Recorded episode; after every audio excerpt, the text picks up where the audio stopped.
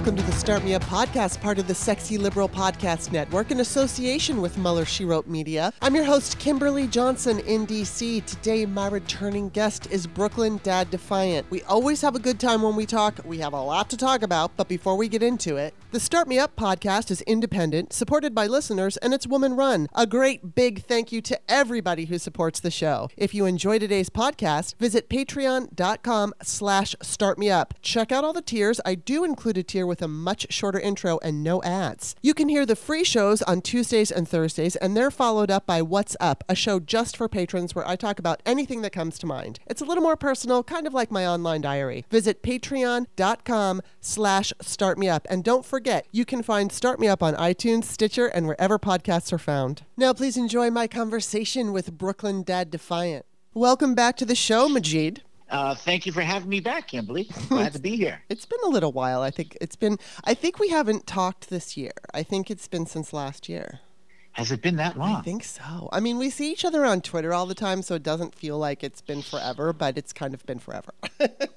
indeed, indeed, and it has kind of been a crazy year, even oh, though it's yeah. honestly kind of quiet.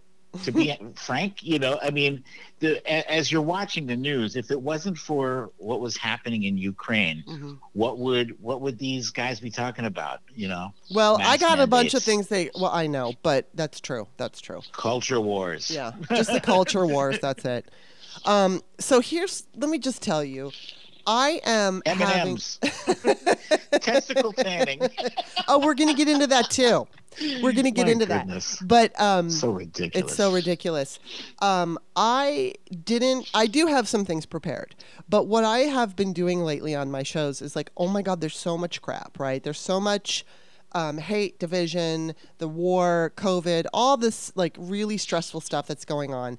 And for me, I have found that I'm not checking out because I cannot. I just can't, even if I wanted to. I have to know what's going on. But what I find is happening with me is when I when I read something on Twitter or listen to something on the news or whatever it is that's upsetting to me, I just kind of glaze over. And I may I may absorb it, but I try not to get too emotionally attached to it. And um, so, like when I'm doing, when I'm prepping for these shows now, I know we're going to talk about politics. I mean, I, again, that's my show. Uh, Yeah. that's what I do. But at the same time, I can't fucking spend my whole life focusing on politics anymore because I will go mad.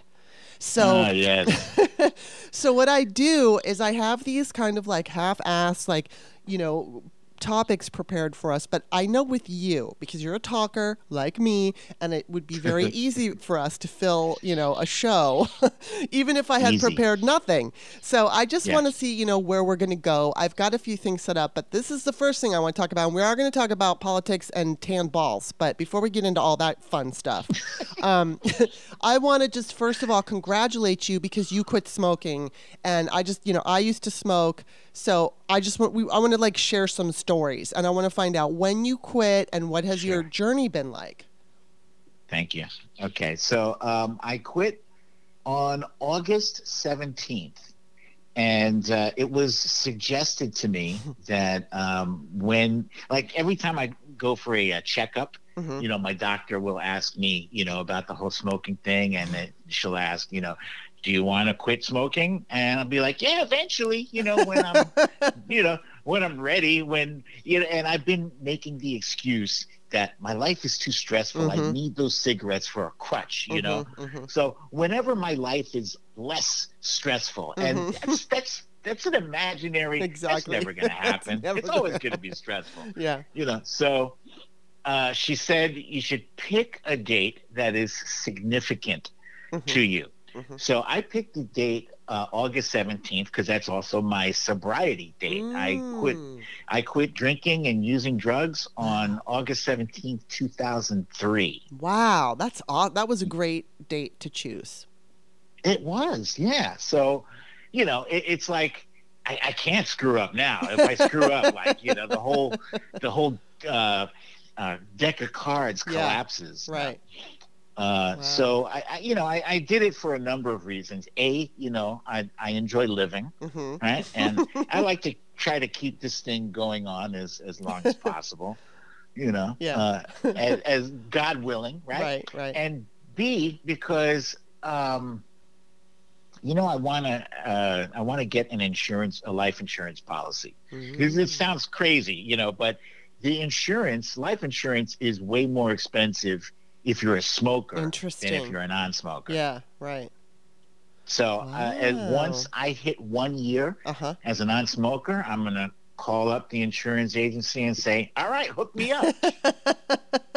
well, that's Right? really and so has it been really difficult for you? Has it been easy? What was your journey like Oh, when you Lord. quit? the so the first, I want to say the first two months were brutal. hmm and that was with the assistance of the patch. So my doctor got me uh, a, a sub- prescription for the nicotine patch, which you Mhm. put on your skin, like your arm, and um, and you use it for two months. The first four weeks is like the highest dose of nicotine. The next two weeks is a medium dose, and the last two weeks are the lowest dose. hmm And even though I had the crutch of the patch, you know, it's your brain. Yeah. It's your brain that you're fighting, Yeah. right? So it's your stupid, like addictive brain that's like, Yes. you know, you know, you're doing pretty good, Mhm. right? So if you just had one cigarette right. today, Exactly. it's no big deal. Who cares? It's one cigarette Yeah. out of four weeks, Right. right? What's who cares? so I have to shut my brain off yeah. for those moments. Like, thank you for sharing, but no, Yeah. you know. And even like I'm trying to negotiate with myself about, well, what about uh, what about the vape Mm-hmm. thing? the vape thing, it's odorless. You know, there's just you know, it's oils and stuff. It tastes like jelly beans and whatever. You know, uh, how about that? And you know, my my wife would have kicked my ass if, Oh, yeah. if she if she learned. Actually, she wouldn't, but she would. She She'd be guilted the hell out of me, disappointed. you Yeah. know? Yeah. very disappointed, and Yeah. I don't want to disappoint her. So, Right. um, so I made it. Uh, but Yay. even still, I, as I'm watching, to, so right now I think uh, August. What is that? Eight months, maybe. Mhm. I'm probably around eight or nine months. I stopped counting. Mhm. But um, when I'm watching one of those period pieces, like that takes place in the 50s or 60s, when everybody was smoking, Yeah. pregnant mother giving birth, she's got a cigarette. Give me a light, Charlie. You know, uh, y- y- y- everybody's lighting up at every part of the, the TV Yeah. show or movie. And when I hear somebody flick a Zippo Yeah. lighter on, that's kind of a trigger because Right, that was that was the height of coolness for me, learning how to to use the Zippo and that you know me- metallic click Yeah. you know. Um, but aside from that, you know, it's it's it's okay. I, I Hmm. gained some weight. I Yeah. gained about uh, fifteen pounds. Now, did you think, or- eat more? Did you eat more to compensate, or was it just because your Yeah. metabolism slowed down? I th- I think um, probably to compensate, um, and it also, you know, yeah, no, I, I think it was mainly to compensate. Sure, Right. Yeah. yeah, I, I had more chocolate and more sweets and Yeah. stuff like that. Yeah, Yeah, that's. I mean, you know, it, it sucks because when I quit, I was literally going through um, perimenopause, and I believe Hmm. I went into menopause. I, I quit in 2013, and I went into menopause. I started menopause in 2015, so I was definitely in peri, and Mm-hmm. I. Oh my God! It was so funny because I quit smoking the Saturday before Thanksgiving. And oh, because I, I Oh, worked from home, oh, I worked from home and I didn't have to dress for work. So I just was always in my at home attire, my comfortable at home attire. And so, you know, here we go. We've got just over a month and it was Christmas time and I had to get dressed to go somewhere. And I'm like, holy shit, I got hmm. so heavy. And I mean, the pants that I used to have that were big on me were tight. And, Uh-huh. um, it was not, and I had not changed my diet at all. I mean, part of the reason I continued to smoke, and this is so bad, but part of the reason I smoked for as long as I did was because I didn't want to gain weight. I remember there was this one time where I was in my, I was probably like 35 or something like that, and I stopped smoking and I went on a diet and I wasn't losing weight. And I was like, God damn it, and I know it's those fucking cigarettes. So I started smoking again and I lost the weight. So, um, oh no. yeah, I mean, it takes your Yeah. metabolism up a little, but the thing was, is I didn't replace cigarettes with food, But I think that because my body was going through these crazy ass hormonal changes, I just plumped up. I mean, it took me a little time, but I lost it. Um, and then I eventually gained weight because of fucking menopause and hormones and all this stuff that they don't fully understand. It's never been mm. because I overeat. And, you know, and it, Yeah. it drives me nuts because it's like, I, if I if this weight that I put on were because I was eating pies, then I'd be like, okay, I'll just stop eating pies, you know. and it's like, and I have been, you know, I mean, right now I'm on this regimen and I'm working so fucking hard, and I'm I don't know what's happening. I I never know because it looks like you're going losing weight and then you're not. So it's just so fun being a me- menopausal woman. But I'm actually post menopause now. But for everybody out there who's worried about gaining weight, unless you're like in perimenopause um, you're you know you're only really going to lose or, or gain weight if you eat more. And um, if you do make an effort you know like my mom when she quit smoking i think she went on a diet and she just didn't gain anything. She lost weight. So people can just keep that because i know weight is if you know if i knew what i if i knew then what i know now i would have quit and and i would have just stayed smoke free if if I could have handled that. But um, you know, when in my 30s, like you said, I wasn't ready. I just I wasn't ready, and I wasn't emotionally ready to do it. I would try and try and try and fail, and You I just yeah, it. you You have gotta It's a decision that you make, and once I made my decision, it was actually weirdly the easiest thing I ever did because I did use vape and. The thing about vape is, and work to my advantage, is if I smoke a vape cigarette, I I cannot tolerate it. I cough, and Hurts the throat. right? yeah, it did. To- and some people have that issue, which I'm glad because I don't want. I did not. Again, I also did not want to replace cigarettes with vape. I just wanted to use vape as a crutch, just like the Yeah. patch, and and that's exactly what I did.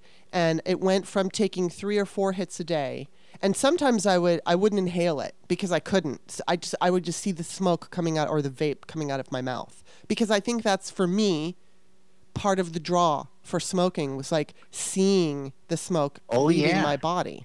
Oh, absolutely. And can I tell you something else? Hmm. Um, an another trigger for me, big, tr- major trigger, was coffee.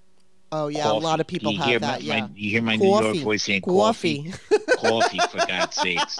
It was the coffee. It was that coffee? right? yeah, I couldn't, you know, so I was uh, so accustomed to having coffee with Yeah. my cigarette. Yeah. Uh, so I quit smoke, uh, drinking coffee as well. Seriously? When I quit smoking, Wow. Yeah, so, but- that was but brutal. yeah, it was. It was quite brutal. I replaced it with green tea, Oh my god. which is a very, very different taste. Totally. It's a whole different experience. Yes. um, but now I am back on coffee. okay.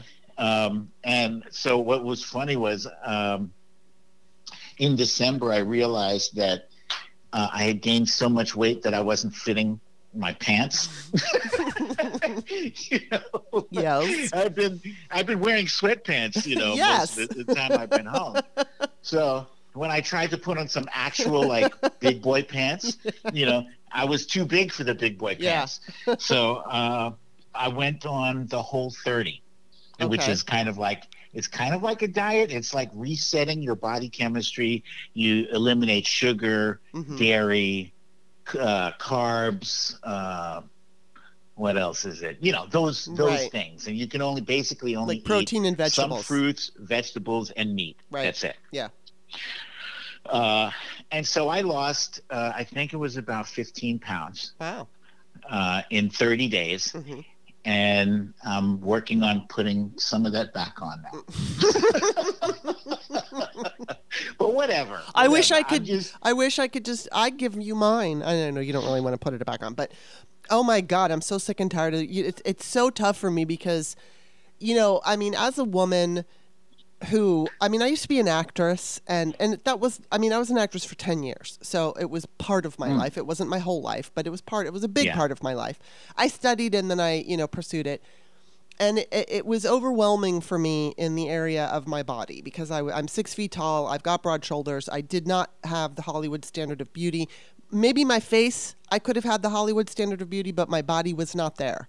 And Mm. because of it, I've gone through so fucking much. And it's so funny because people say, you shouldn't care about looks. It's like, okay, well, tell that to the rest of the fucking world because that's who I'm listening Yeah. to. And maybe I should be stronger than that, but I'm not. And so now that I'm going to be 54 in July, it's like, I, I, I'm grateful that I no longer have the like the youth made me feel like I needed to I don't know be a certain way, look a certain way. And now that I'm older, it's not that Mm-hmm. I feel like I can just let myself go because that's absolutely not what I do.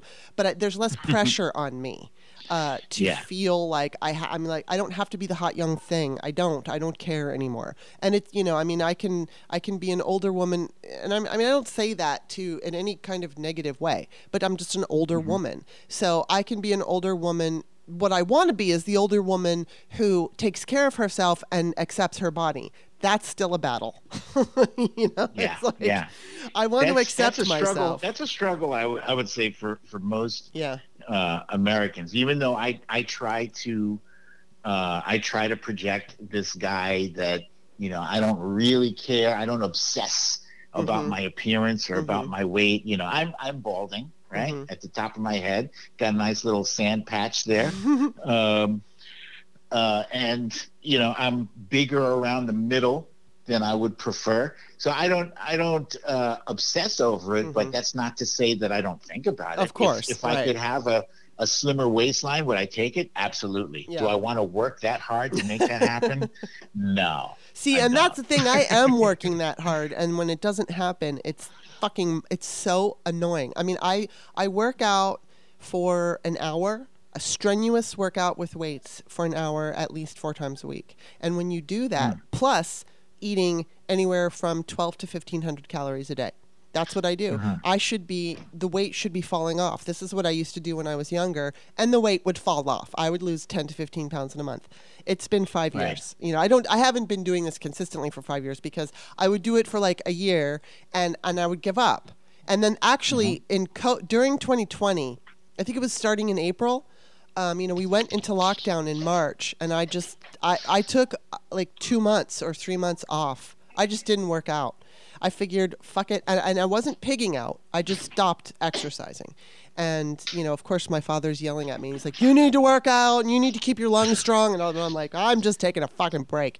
So um, I, I took a break, and I'm and I'm back to it now. But you know, it's just I I look at it this way: as much as I want to see actual results and weight loss and all that good stuff, I know that it is good for my my lungs. It's good for my heart. It's good to keep your muscles and your bones. So it's good to do some physical activity. And so that's what I tell myself. So Indeed. that's what we're just going to keep doing. But and you know what? I just want to say you're so lucky because your balls are already tan and you don't have to tan them. you got those tan balls, so you're like already ahead of the game. Thank God. Thank God. Because that that contraption, I couldn't believe what I was watching. I You know. I was like, I what, know. Is this a is this a parody? Was what that was the first thing I thought when I saw that Tucker Carlson thing. I seriously thought somebody was goofing on Yeah. Tucker. But no, that's legitimately his video. Yeah. Yeah, and you know what's really horribly frightening about this is that all us, you know, liberals can sit there and mock and go, "That's ridiculous." I mean, George Takei said, "That's so gay." That made me laugh so hard, but um, uh, that was just fucking perfect. But the thing is, is that it speaks to. I was, I was, I believe it was Joy Reid. I think I was listening to Joy Reid last night, and I can't remember if it was her or if it was the Chris Hayes show, but either one of them was talking about how that message really, really resonates with it's like boomer and Gen X evangelical men who are like these guys who marched um, in Charlottesville. They're terrified of losing their, you know, their idea of their place in society and thinking it, that they're somehow above everybody else and they don't want to Oh, the, lose that. ti- the the the Tiki Torch Brigade. Yes, yes. Yeah, Yeah. Jews will not replace us. They were chanting that.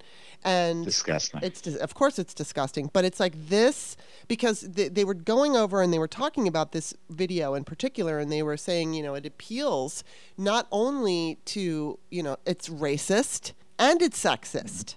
and you know it's not even sexist; it's misogynistic, and um, that really speaks to these young men. eh, You know, these young white men, especially evangelical men, who there's this whole fucking push now. Like men have to be real men, and I guess Yeah. to them, real men means that you are violent and aggressive and ready to fight, at, you know, at any turn. And um, and that's what's scary because again, we can laugh at it, and of course, it is mockworthy, and we should be mocking it. But I think we should also make sure to understand that it's working. This is successful propaganda.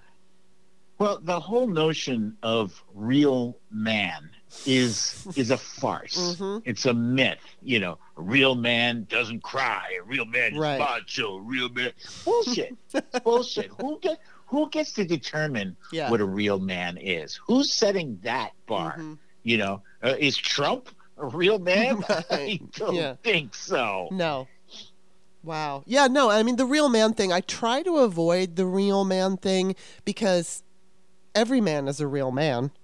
But it's like, I think, you know, it's the, the best kind of man is a man who's in touch with his emotions. I mean, it talks about to- uh, toxic masculinity. There was this meme about toxic masculinity. There's even liberals who still don't understand toxic masculinity, masculinity, and they take offense to it because they think that people are saying masculinity is toxic, and it's like, no, no, no, no.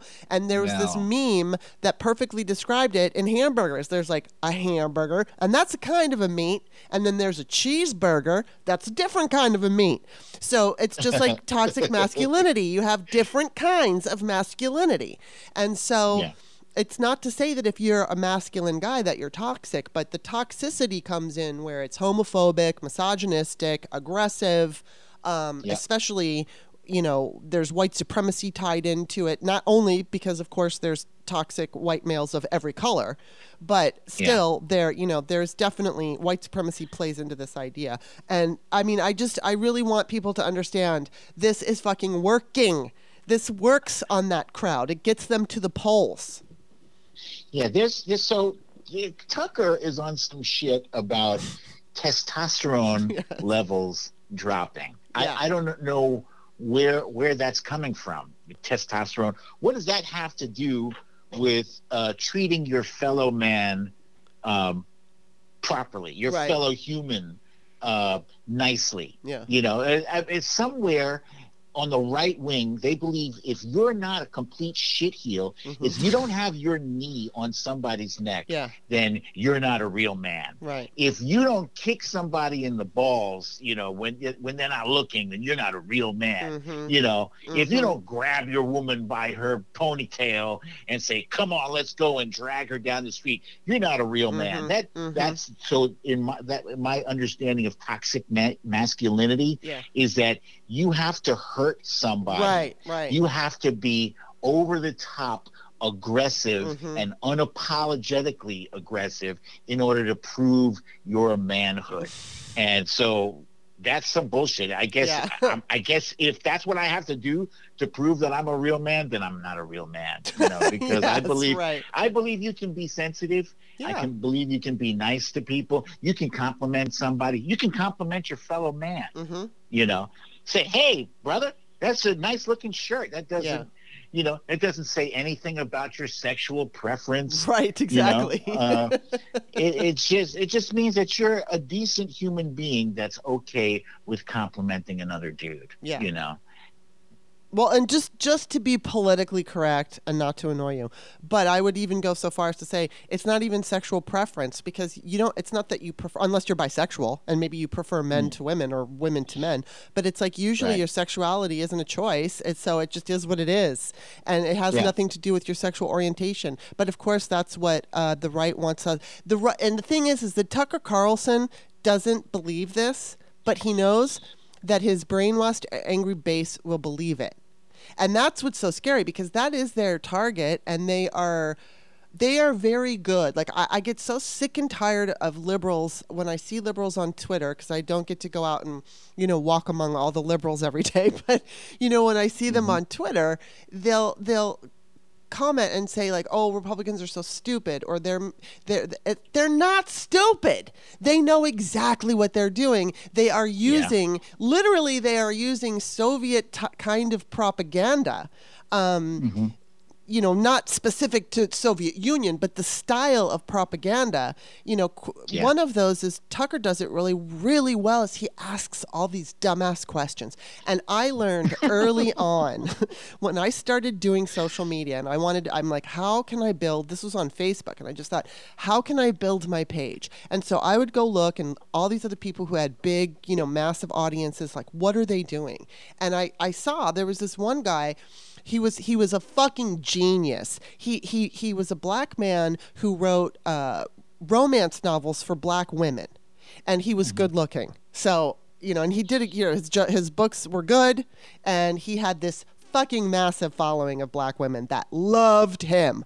And what hmm. he did was he asked them questions, and it was two. It was twofold. He asked them a question, and it was usually a provocative, like sexual question, and he wrote romance books. So, and the, you know, these fucking women. Fl- I mean, it wasn't just black women; it was women. They loved mm-hmm. him, and part of it was because he would ask them, "What do you like? What is it that you?" And so Tucker uses that same kind of. Um, it's a and also it's the question. It's a suggestive question where y- you know the answer and maybe you don't want to say the answer but you get your audience to say the answer and Yeah. you know why are the democrats such pedophiles and then you know they all raise i know i know and then they all chime in and then they all get to feel like they know the answer and he's very good at that and it's extremely effective. And so again while liberals are pointing their fingers and laughing and saying you guys are so dumb they're getting more voters.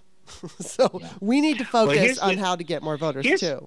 here's the problem. The, the problem, excuse me, the problem is that the Republicans are going back to the playbook that they've used um, forever. I guess. I, uh, most most recently, I would say back in the 2000s, there was this whole. Uh, I, I remember around the time of the 2004 election, there was this panic about gay marriage. Mhm, Gay marriage mhm. was the caravan Yeah. of, Right. of back then yeah you know, um, was the groomers thing back then. Mhm. And there's there's always this undercurrent of bigotry and, and hatred Mhm. regarding the the LGBTQ Mhm. community. They want um, their low information, hateful uh, followers to associate homosexuality with pedophilia right yeah and that's horrible. yeah it's just disgusting absolutely horrible.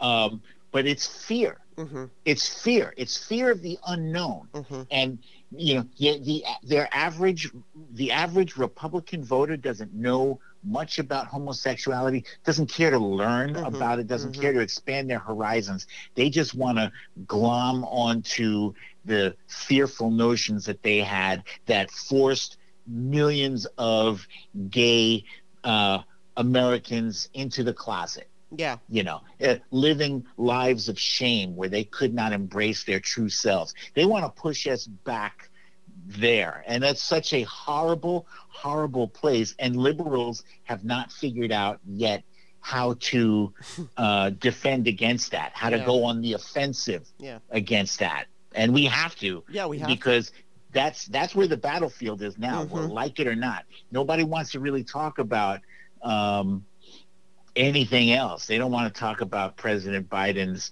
Mhm, infrastructure deal. They don't want to talk about the jobs. They don't want to. You know, they they do want to talk about the price of gasoline yes yeah you know.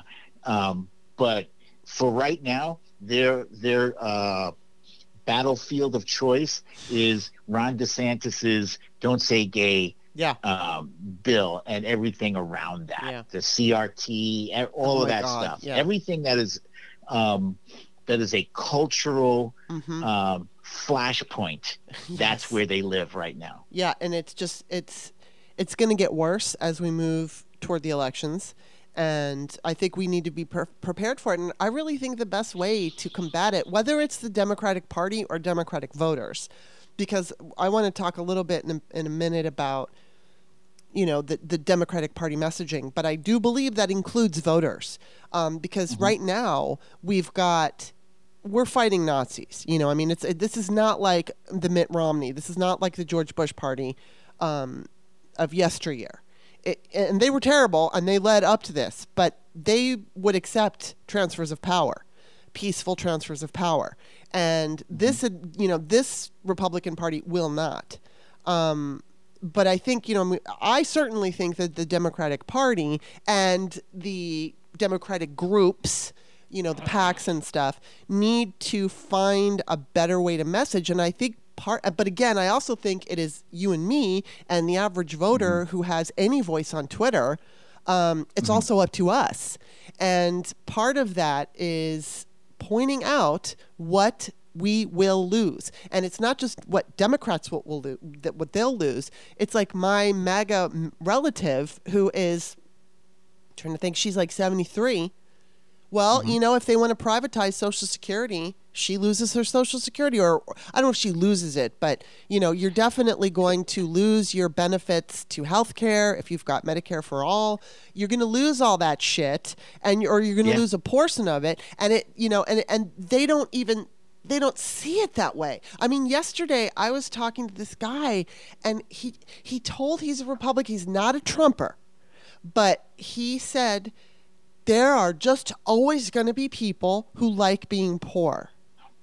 And I'm just like, oh my what? god. Oh my god. I mean, how what? how who wants I, to be poor? I know but that you know i mean okay look there are some people who are lazy and you know they don't feel like getting a job and maybe they're just going to let their lives fall apart. But the majority of people who are poor or who are homeless it's because of a of a set of events that happened. And oftentimes it's systemic racism.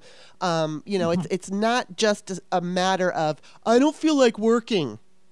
Uh, you know right. that that's that's not why people are poor I mean, okay, mm-hmm. every once in a while you're going to run into that, but that's usually not the problem. The problem is the wages. Yeah. The problem is, you know, not having unions and treating people like shit at work and not and have, you know, this this woman at the grocery store that I see and she's like basically a friend of mine. She works 7 fucking days a work she, week. She works at the courthouse 5 days a week and then she works at the at the grocery store 2 days a week. 7 days mm-hmm. a week. And I mean, I don't know how much money this woman has, but I guarantee you she's not rolling in it you know, because you don't work seven days a week if you're rolling in it. No, no. So it's just the like, system is ugh. the system is designed to chew people like that up and yeah. to spit them out. Yeah. And and and it's also designed for some reason to make the poorest people uh, defend the mm-hmm. right of the people who have everything, everything yeah. to take everything. Yeah. You know, it, it, it never fails to amaze me how many people are simping and caping for mm-hmm. guys like Elon Musk on Twitter? It's unbelievable. Unbelievable. You don't have two nickels to rub together, but god damn it, you you will fight to the death to ensure that Elon Musk gets his third super yacht. know, you know, for crying out loud. Give me a break. It's oh, just so, so fucking maddening. So you know, you interviewed John Fugelsang and I yeah. want to ask you about that. But first, we have to take a quick break. We will be back after this message. Oh, hi, it's Kimberly. Are you my patron? Why aren't you my patron? If you just go to patreon.com slash startmeup, you're going to see all the tiers I offer. You're going to see so much. You're going to see everything.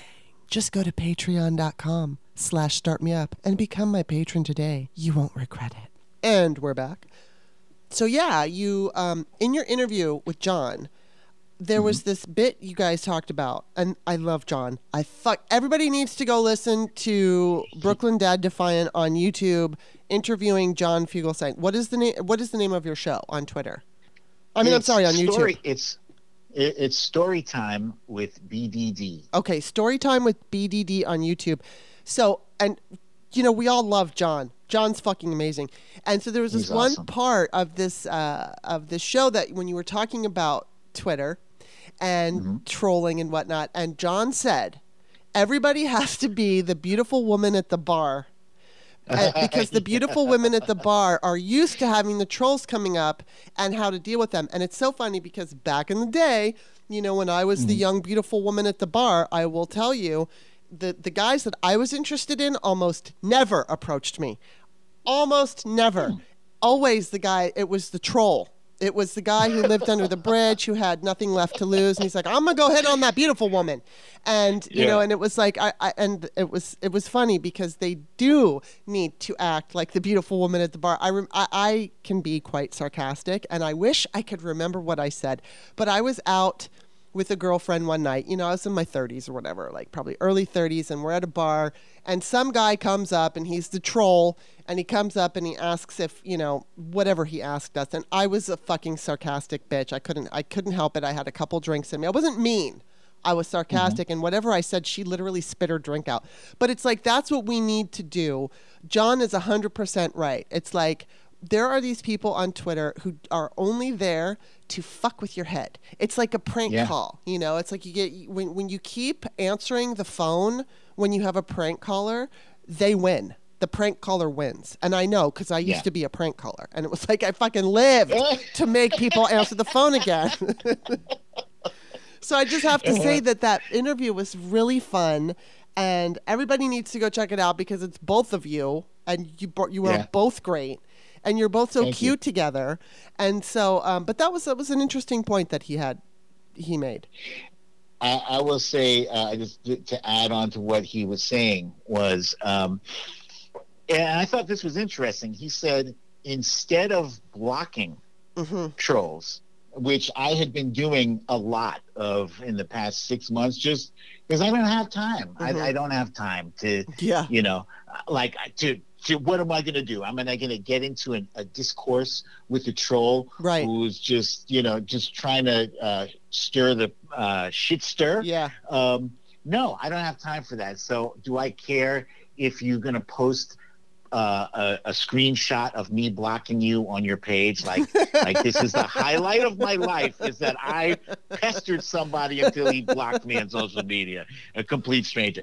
Yeah, I don't care. But what I find is interesting is that he suggested to mute them Mhm. instead. Mhm. So it's still you still get the benefit of not seeing them, but then you get the bonus of just imagining that this jackass is like yelling out into the uh, into the abyss, and you can't see their replies, but they're just ah, they're just raging at you, and and, it, and it's frustrating because I think there are certain people that have muted me, but this is what I'll say counter to that. The counter that I have to muting, because I do mute certain people, but I but when it's just a, a, a lowly troll, as opposed to like a blue check or somebody who's legit and you know who they are. Um, right. I don't. I like to block them, and the reason I block them is because I don't want them to post on. I don't want them to ride on my tweet that may be a viral tweet, and they get to put their bullshit, and I don't even see it to get rid of it. So what I like to do is with the with with the kind of like anonymous type trolls. Um, or meaning just like a lowly, maybe a hundred, a hundred followers, and they joined in 2021, and you know maybe they have a face, but you don't know if it's their face. Those people, I will hide their reply and block because then they don't get to ride on my they don't get to use my platform to Ah. spread their disinformation. But I do mute certain blue checks who I can't fucking stand and I can't deal with. And um, Yeah. or even like th- there's somebody who I actually like. I'm not going to say who it is, but I think this person is a genuinely good person who's completely fucking misguided. And every time I see their tweets, tweets, I'm just like, ah, no, and I'm not going to argue. I'm not going to argue, and so I just Yeah. mute. I just mute them. And if they're going to yell at me, I don't see it. But um, you know, I just that that's how I do it. But everybody has their own Twitter, so I'm not here to say John Fugelsang is wrong and I'm right. It's whatever works for you. I just know that as a feminist, oh my god, the the shit that I hear from people, it's like, no, you don't get to fucking hang out on my thread. I'm like getting rid of your dumb ass. Oh Yeah, my god. I actually I've tried that um, hiding replies, Mhm. um, and then uh, then I get just other random trolls. You have no idea what kind of volume of trolls oh I god, get. I can my- only you have almost a million followers, so I can't even imagine. Yeah, yeah. So um, I was hiding the replies for a while, and then I get the random trolls like, oh, "I see you're hiding all these replies. You could hide some more replies." Like, fuck, come on, get a life, dude. They don't. You know what? You told me the last time you were on the show. You Uh-huh. mentioned something about your trolls. I don't remember what Yeah. it was, but you were like, "Yeah, I talked about this, uh, whatever it was." And oh my god! So I put the show up, and all those trolls came to to you know the podcast. I mean, they didn't comment. They can't comment on Patreon unless they are a Patreon member. But it was like, holy shit, there they all are. And they, they were all Wow. jumping over because you were on my fucking podcast, and it just made me laugh because it's like, you're, you've of course you're going to get a lot of critics because you have a lot of followers. So you're just going to get a lot of shit from a lot. I can't even imagine what your mentions look like. Well, I'm I'm I'm glad I was able to uh, possibly give your show some additional traffic. Were they some hate some hate listeners? right, exactly. Well, they hated I you. can't stand I can't stand this guy, but I'm gonna listen to every word he says and I'm gonna comment on every tweet he posts because I can't stand him. I'm even gonna follow him. I, I never understand why they follow me. I know. I hate you. I I, hate all your tweets.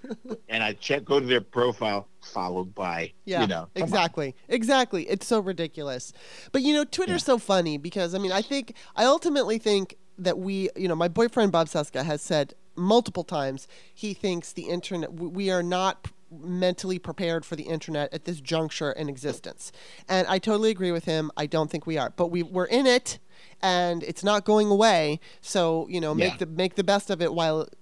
We still have a fucking planet, like filled Indeed, with doom. Indeed. But it's like the one thing I will say that's positive about it is, especially during the lockdown and COVID, and you know, I mean, I've always taken COVID pretty fucking seriously, and I'm already somebody who doesn't like to go out too much. So, as somebody who is a solitary person, I thoroughly enjoy the Twitter experience. And I have to say that I do think of all the platforms, for me, Twitter is my favorite. And I think it's the best one because it's a place where, like on, on Facebook, you can complain about Ted Cruz or, you know, and of course you could tag Ted Cruz, but the likelihood that Ted Cruz is going to see anybody in a comment who's tagged him, it's so mm-hmm. unlikely. On Twitter, though, you definitely it doesn't matter if you have a blue check. I mean you'll more likely that he's going to see a blue check insulting him. Yeah. but he's still going to see an insult if he looks at his mentions. And um, you know it's a way to connect with people that's so different than any other platform. And i have made real friends uh, you know people that you know in fact i'm going to meet amanda Wyss and jody hamilton in person uh, i believe bob met jody but she's on bob's show every week and amanda's an actress she, i don't know if you know who she is but she was she played bradley's girlfriend in fast times at ridgemont high Oh, cool. and so I don't know if you remember Very her, but she was the first one to get eaten by Freddy in in, in Nightmare on Elm Street. and um, it's funny because she's friends with Jody Hamilton, and Jody's like telling me you need to get Amanda on your show. I think you guys will totally hit it off. So I had Amanda on, and basically we just established a friendship. And now both her and Jody Jody are going to come out to DC hopefully in December, and I'll get to meet both of them in person. But it's like it that that's this opportunity that we get to connect with so many people and have these really interesting. I mean, nothing beats an in-person exchange, but at the same time. I have literally made. I mean, I consider you a friend. I mean, you and I are not necessarily talking every five minutes, but we have a Right, rapport. We have a relationship. I, if, if we were at a party, we would absolutely be standing there We'd together totally and talk. Yeah, we'd be talking. So it's Yeah. like I, and that's what I see. Like it's a big fucking cocktail party, and we're all just kind of going from group to group and talking to this one and talking to that one, and I love it. You know, even though Hey, it's is the this downfall. my third or fourth time on your show? I don't know, like maybe I fourth. feel like it, maybe it's the fourth it's time. probably the fourth. Hey, hey, do I get a five timers jacket like Saturday Night Live if I do a fi- the a fifth appearance? I should do show? that. I should do that because Greg Olear and Jody are all, also, and I should have like a, a five timer uh, award or something like that. that would be funny. Okay, I want to ask you. a T-shirt at the very At least. t- yeah, I know. Um, I I'm try. I have, I have to think of a, a- witty thing that I would say on a T-shirt. Okay, but I want to ask you something about po- uh, politics and, and not- the not fun stuff. Um, okay. Shoot. and I just I want to see where you're standing on this. And basically, this is where we can end the political stuff. But I have 2 things that I've written down. I'm just going to read them. Was Putin threatened? He like he said he was going to attack U.S. politics if we keep helping him with Ukraine, or if we do whatever. and then, He's but been doing that. that's what I was just gonna say. He's already I'm been sorry. doing it. He's already been doing Yeah. it, and um, I feel like we have to be aware of that. Not, I think you you are aware of that, but I'm just talking general voters who are not always Uh-huh. necessarily paying attention. We have to figure out a way to make sure everybody understands not to just buy into every little tweet you see, no matter whether it enrages you or pleases you or whatever. And you know, I, I mentioned before that the Democratic Party, I think, could have stronger and more aggressive messaging, but I believe it's also the responsibility, again, of the voters to, you know, it's like we keep, you know, I keep hearing, and I, I'm part of it. I'm part of the crowd that says I want more from the Democrats. Um, you know, and then you see the Democratic defenders seeing that as an attack. And it's like, it's not an attack. It's like they're like my mom and dad. And I want my mom and dad to fight a little harder. I love them and they have my loyalty. No matter what, I'm voting for them. But, you know, I still would like to see them a little more aggressive. But I don't want to only put the um, attention on the leaders. I think the the only people that are going to save this country are the voters. And Yeah. so I'm I'm curious like you just the idea that yes, we've been you know, we've been dealing with cyber attacks. We've been dealing with these political attacks that cause division. We've got this election that's coming up and it's you know, it's the responsibility of the Democratic Party and the voters and, you know, not just the Democratic voters, it's the independent voters, it's the voters who don't like what Republicans are doing and, you know, maybe they have to hold their nose temporarily to save the country. Um, we went through this in 2020. How are you feeling with what I just said? All that said, you know, and whatever you want to add to it, but how are you feeling about moving into November? Are you feeling worried? Are you concerned? What do you see happening? What do you think?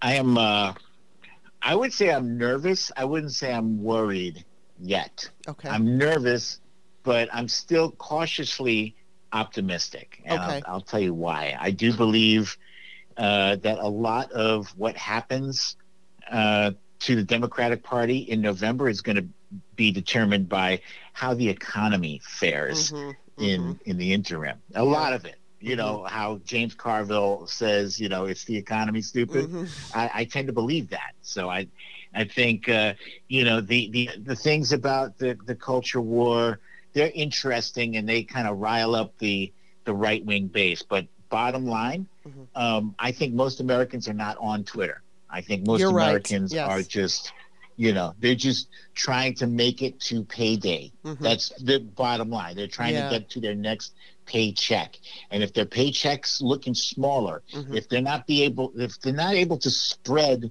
their paycheck as far as they used to be able to, Mhm. they're going to vote like that.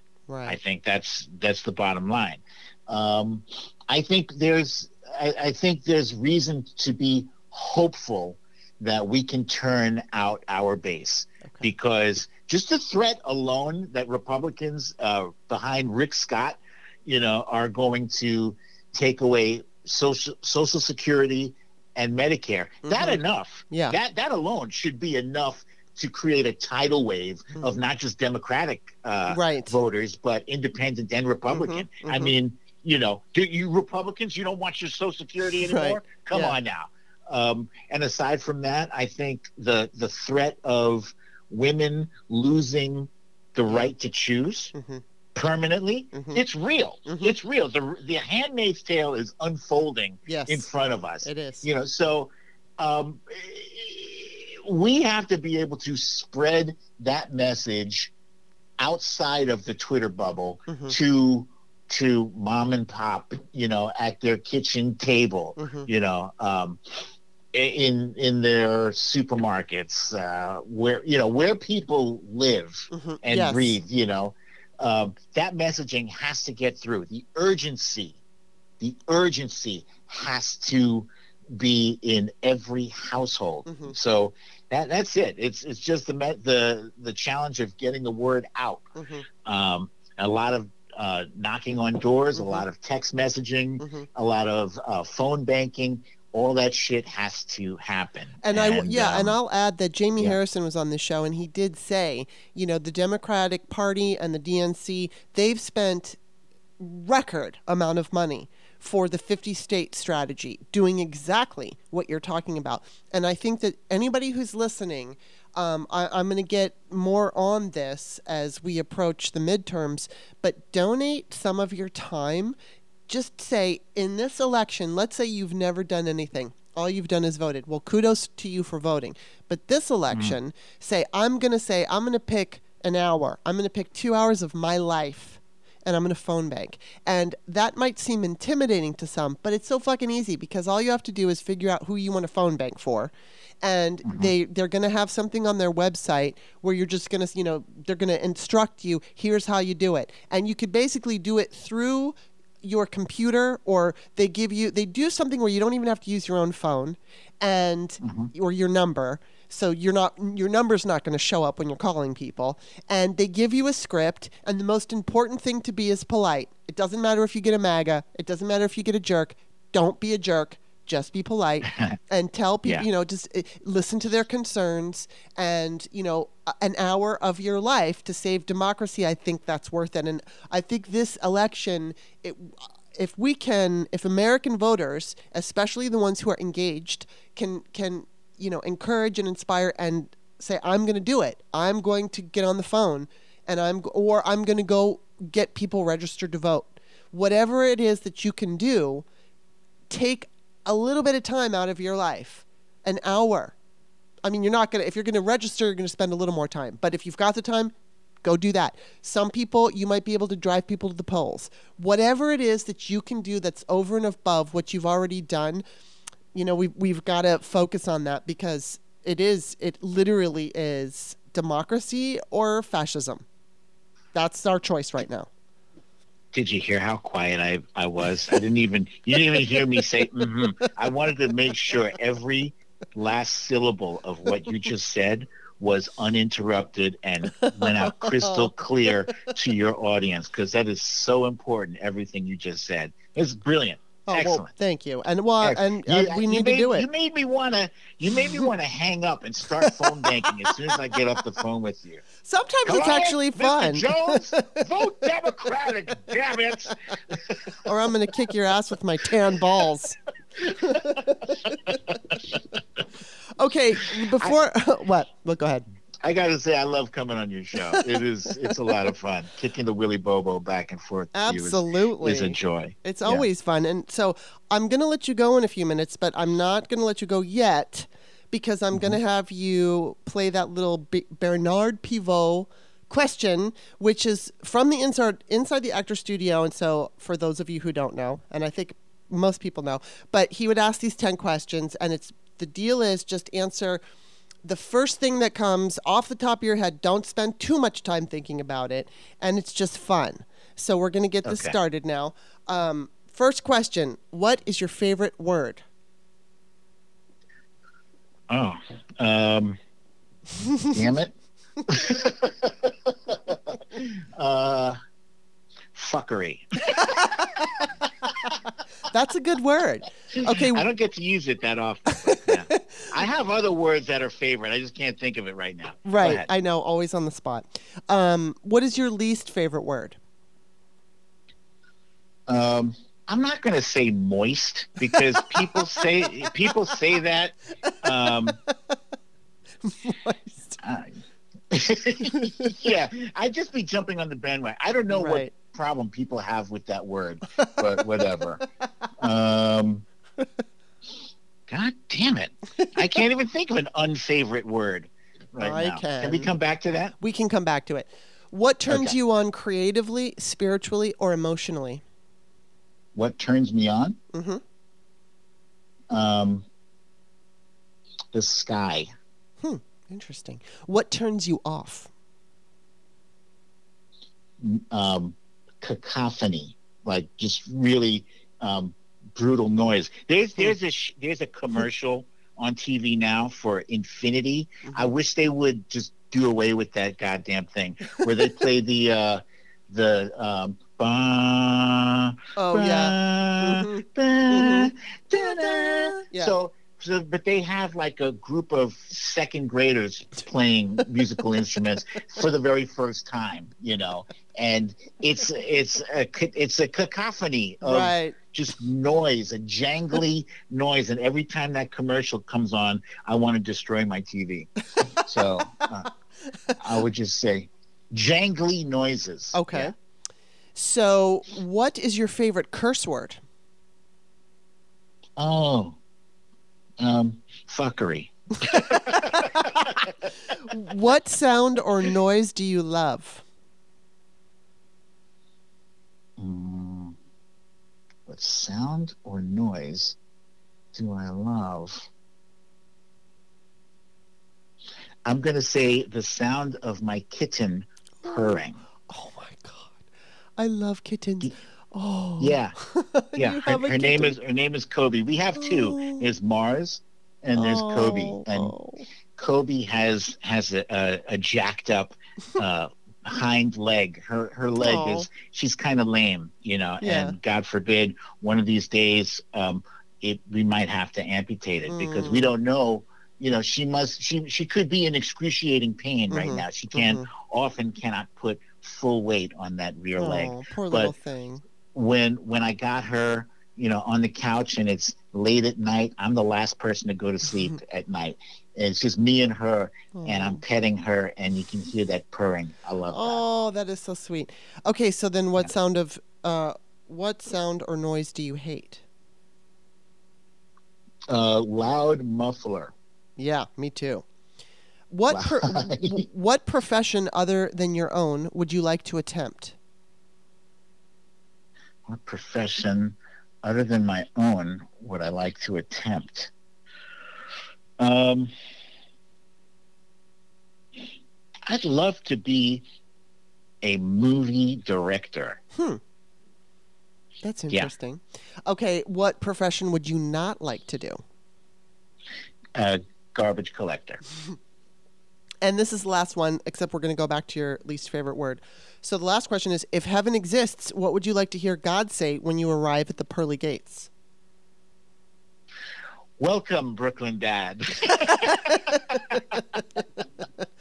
Yes, that would be very lovely to hear. Okay, so let's go back. Yeah. What what what's one of your least favorite words? I'm gonna have to say it's it's one of those words that people constantly mispronounce. Uh-huh. Um, let's see. Hold on. Normally, I have this thing right at the top of my head. Oh, like supposedly. Oh, right. yes. Oh my god, the supposablys.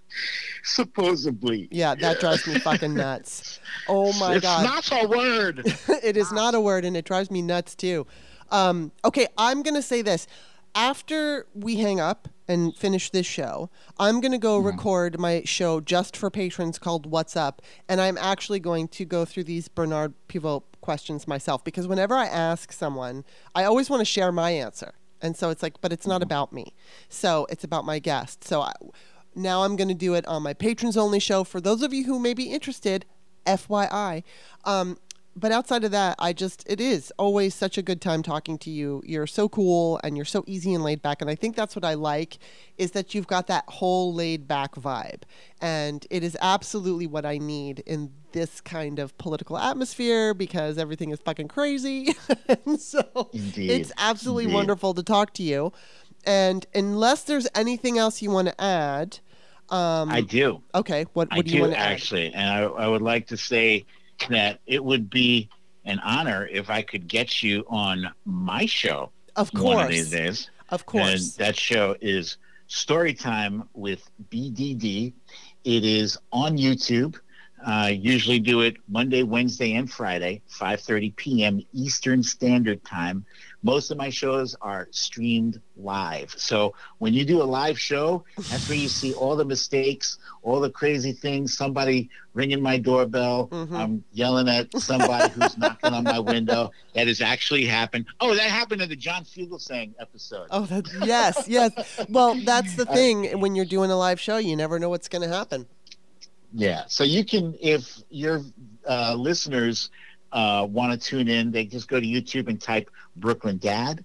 or they can type story time with BDD, one word story time.